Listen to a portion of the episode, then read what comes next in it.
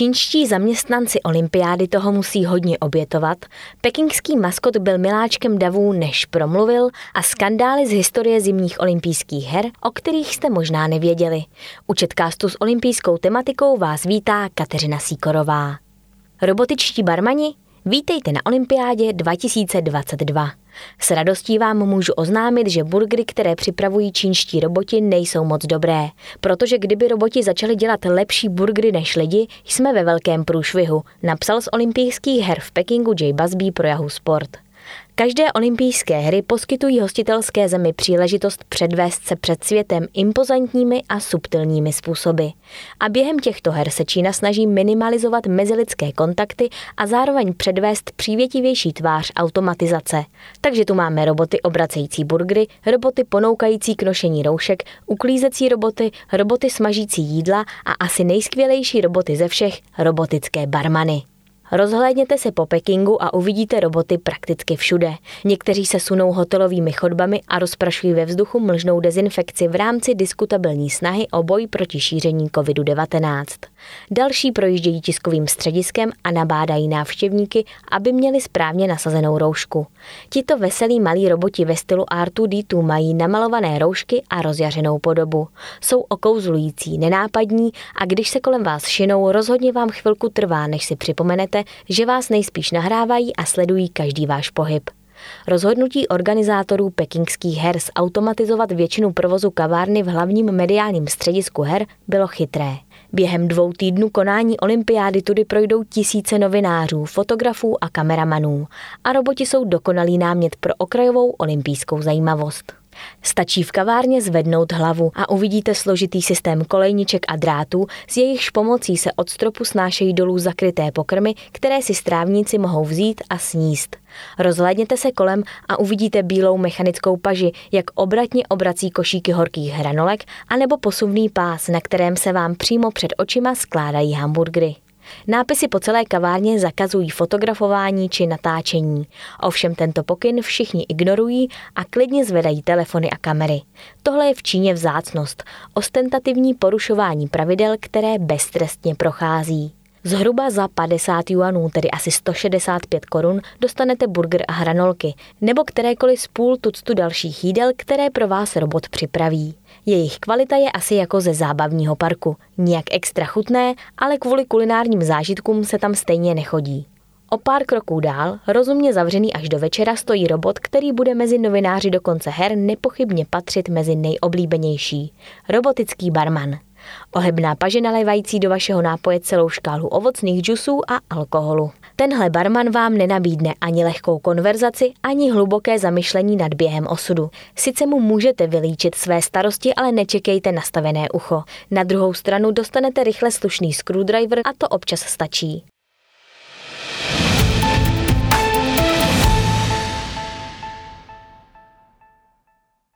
Kromě robotů zajišťují chod olympijských her také lidé. Kety Čengová si v duchu představuje scénu, která by mohla být jako z televizního seriálu. Po dlouhých měsících odloučení vystupuje z letadla, které přiletělo z Pekingu. Padne do náručí manželovi a pak pevně obejme dvě malé dcerky. Aby sportovci ze států zasažených pandemí koronaviru mohli soutěžit v pořadatelské zemi, které se s pomocí přísných opatření daří držet šíření nákazy pod kontrolou, přinášejí čínští pracovníci na zimních hrách obrovskou oběť. Více než 50 tisíc čínských zaměstnanců se muselo vzdát životů, které běžně žijí. A ještě předtím, než do Pekingu dorazil olympijský cirkus, se nechat hermeticky uzavřít uvnitř prostoru vymezeném souborem protikovidových opatření, která jsou pevná jako velká čínská zeď. Tam nyní žijí společně se sportovci a dalšími návštěvníky olympijských her. Olympionici přiletí se svými lyžemi, bruslemi, saněmi a dalším vybavením jen na několik týdnů. Čínští pracovníci, kteří jim vaří, uklízejí, přepravují je, starají se o ně a všemožnými dalšími způsoby zajišťují chod zimních olympijských her a na ně navazujících paralympijských her, budou uzavřeni uvnitř hygienické bubliny několik měsíců. Zatímco olympionici si ukládají vzpomínky na celý život, jejich čínští hostitelé museli dát rodinný život k ledu.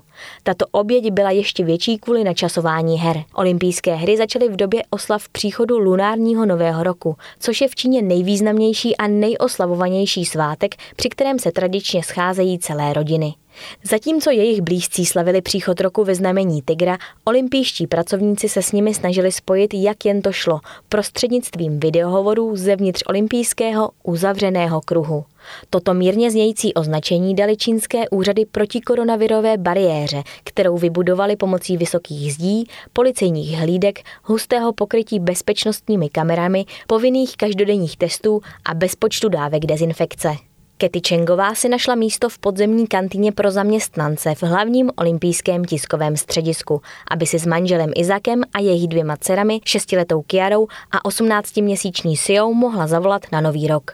V mobilu má stále uložený záznam tohoto telefonátu, stejně jako fotografii, na které všichni čtyři společně pózují. Pořídila ji 26. prosince, kdy odlétala z jejich domova v Jižní Číně, aby se ujala své olympijské práce v Pekingu. A tak se na následující období jejím pracovištěm stal výstavní prostor čínské medicíny v olympijském tiskovém středisku. Zpočátku váhala, jestli se má na několik měsíců odloučit od rodiny, ale nakonec se rozhodla, že příležitost potkat zahraniční návštěvníky a propagovat farmaceutickou společnost, pro kterou pracuje, nemůže odmítnout. Navíc doufá, že za práci během svátečního období dostane trojnásobný plat. Hry pro ní skončí závěrečným ceremoniálem v neděli 20. února. Stejně jako všichni čínští zaměstnanci bubliny bude ale muset ještě týden nebo dva strávit v karanténě v Pekingu. A teprve pak, celé dva měsíce poté, co je políbila na rozloučenou, přijde vytoužené shledání s rodinou.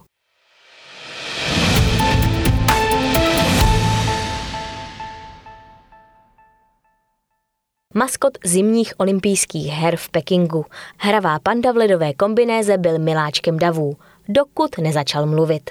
A fanoušci zaplavili čínské sociální sítě, aby si na nich vylili svůj hněv nad hlubokým mužským hlasem. Jímž panda Bing Dan Dan promluvila v úterý v programu, který odvysílala státní televize CCTV.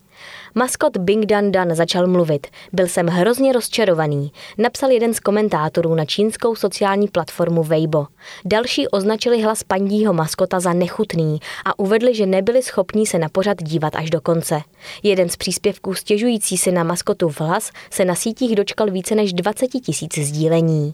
Bing Dan Dan, tedy spíš reportér v nafukovacím obleku maskota, dělal rozhovor s čínskou freestyleovou lyžařkou Yang Shuozhuei ale obsah rozhovoru se ztratil ve smršti internetové nevole. Kritika přišla velmi rychle a zdá se, že čínskou televizní stanici zaskočila. CCTV pořad předem hodně propagovala, ale ve středu ho ze svých stránek stáhla. Cenzoři se také pokusili kritiky umlčet a na sociální síti Weibo zakázali některé hashtagy, například Bing Dan Dan začal mluvit. Ale zásah přišel až poté, co mnozí stihli vyjádřit své zklamání. Ranilo mě to. Chtěl jsem si koupit přívěšek na klíče, na kterém je Bing Dan Dan, ale pak se mi vybavil ten hlas muže ve středních letech, napsal jeden z uživatelů sociální sítě. Nechci, aby Bing Dan Dan mluvil strýcovským hlasem. Je to přece malá rostomilá panda, uvedl jiný. Boubelatá panda si získala srdce fanoušků letošních zimních olympijských her. Zúčastnila se úvodního ceremoniálu, provází jednotlivé disciplíny tanečkem na pódiu a malé plišové pandy dostávají i vítězní sportovci. Reklamní předměty s tímto maskotem se podle čínských sdělovacích prostředků prodávají jako housky na krámě a pekingský organizační výbor už vyzval ke zvýšení jejich výroby, aby mohl uspokojit fanoušky. Ovšem popularita maskota by mohla utrpět kvůli nevhodně zvolenému hlasu ránu. Někteří uživatelé se dokonce neváhali ponořit do olympijských pravidel a argumentují tím, že olympijští maskoti podle zásad Mezinárodního olympijského výboru nemají mluvit, aby se uchoval jejich genderově neutrální status.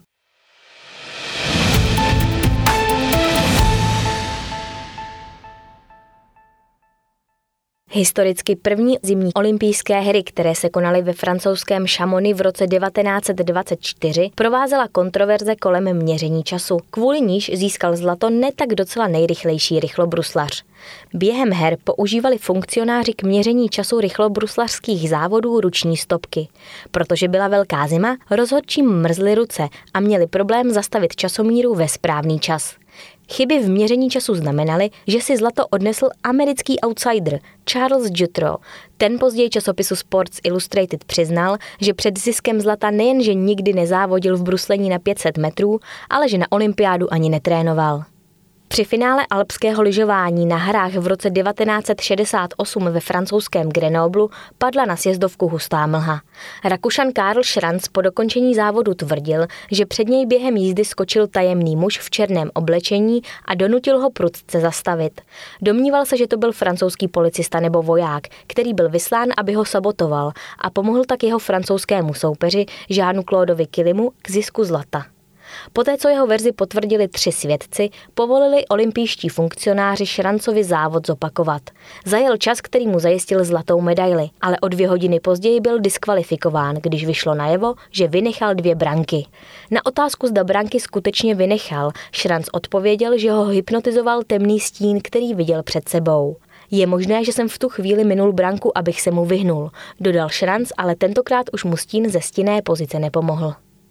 Olympijské hry jsou často terčem kritiky za to, že po jejich skončení leží velká část nákladně postavených sportovišť a zázemí ladem.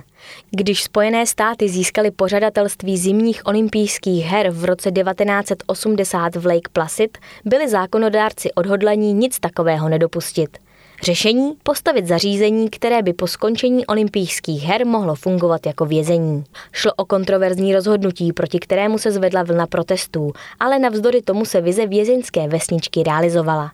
Pokoje pro sportovce připomínaly vězeňské cely s palandami a kovovými dveřmi s malými kukátky. Někteří měli štěstí a dostali pokoje s malými okny. Několik měsíců po skončení her bylo zařízení znovu otevřeno jako FCI Raybrook, mužská věznice se středním stupněm ostrahy, která je v provozu dodnes. To je z Četkástu vše, naslyšenou za týden.